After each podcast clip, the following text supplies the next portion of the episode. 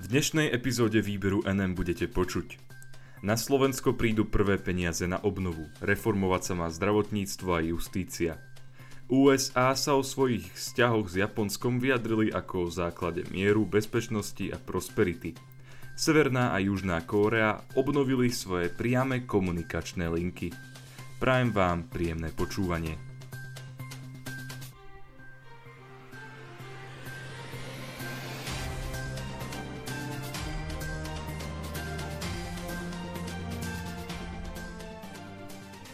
Na Slovensko prídu prvé peniaze na obnovu. Reformovať sa má zdravotníctvo aj justícia. Na Slovensko dorazí v priebehu nasledujúcich týždňov v rámci plánu obnovy prvých 822 miliónov eur. Investované budú v oblasti zdravotníctva, školstva a justície.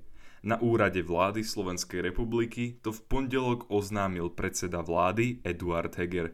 Informovala o tom tlačová agentúra Slovenskej republiky. Heger povedal, začali sme realizovať plán obnovy a odolnosti. Ideme dať Slovensko do formy. Pripomenul, že Slovenská republika bola jednou z prvých krajín, ktoré odovzdali svoj plán. Podľa premiérových slov bol tento plán vyhodnotený ako jeden z najkvalitnejších plánov v rámci celej Európskej únie. Súčasťou tzv. reformnej jesene bude okrem iného aj reforma zdravotníctva – Prvým krokom v nej bude optimalizácia siete nemocníc. Premiér sa vyjadril, že cieľom je zlepšiť stav zdravotníctva na Slovensku, lebo ide o najvyššiu hodnotu mať zdravých občanov. Staré nemocnice by podľa plánu mali byť rekonštruované, no mali by byť budované aj nové. Minister zdravotníctva Slovenskej republiky Vladimír Lengvarský dúfa, že takýto krok prinesie pozitívnu zmenu nielen pre pacientov, ale aj pre zdravotníkov – Minister oceňuje to, že sa okrem reformy nemocničnej siete bude riešiť aj reforma ambulantnej siete.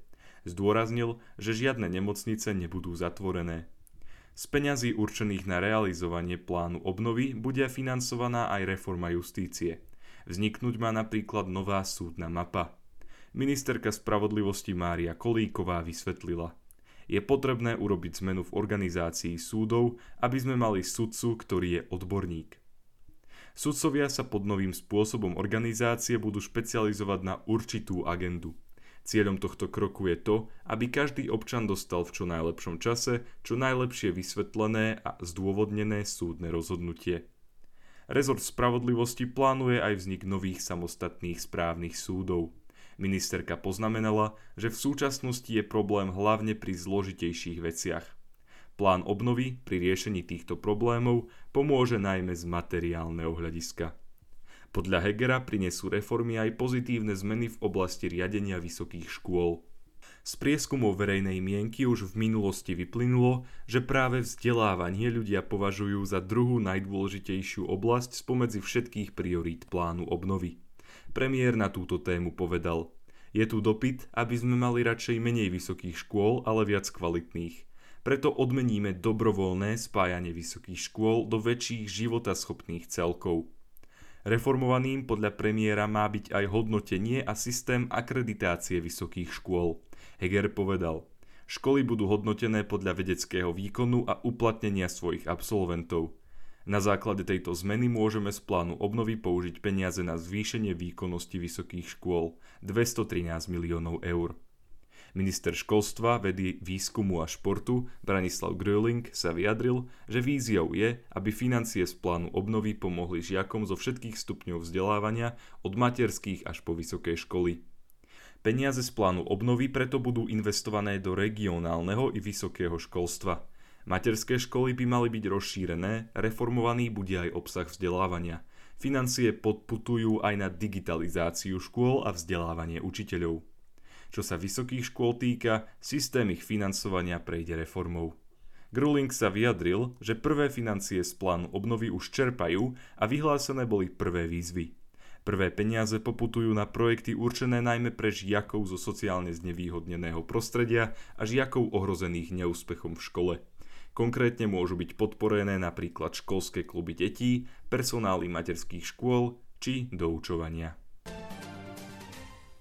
USA sa o svojich vzťahoch s Japonskom vyjadrili ako o základe mieru, bezpečnosti a prosperity. Americký prezident Joe Biden mal príležitosť na ubezpečenie Japonska o dobrých vzťahoch medzi týmito dvomi krajinami. K zvoleniu do funkcie totiž pogratuloval novému japonskému premiérovi Fumiovi Kishidovi. Informovala o tom agentúra AFP.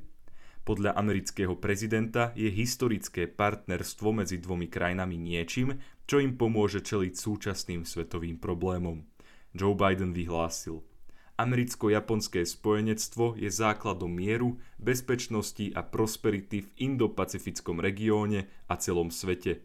Teším sa na úzku spoluprácu s premiérom Kishidom pri upevňovaní našej spolupráce v nasledujúcich mesiacoch a rokoch.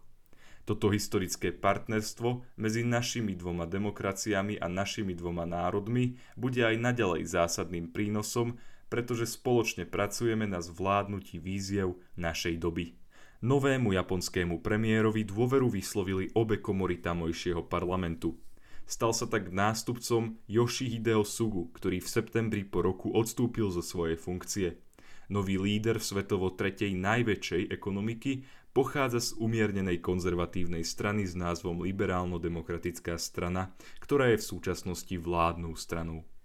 USA v súčasnosti považujú Japonsko za jedného zo svojich najbližších spojencov a partnerov – podľa prieskumu agentúry Pew Research z roku 2018 je Japonsko v súčasnosti jednou z najproamerickejších krajín na svete, pričom 67% Japoncov vníma USA priaznivo a 75% Japoncov Američanom dôveruje, na rozdiel od 7% v prípade Číny.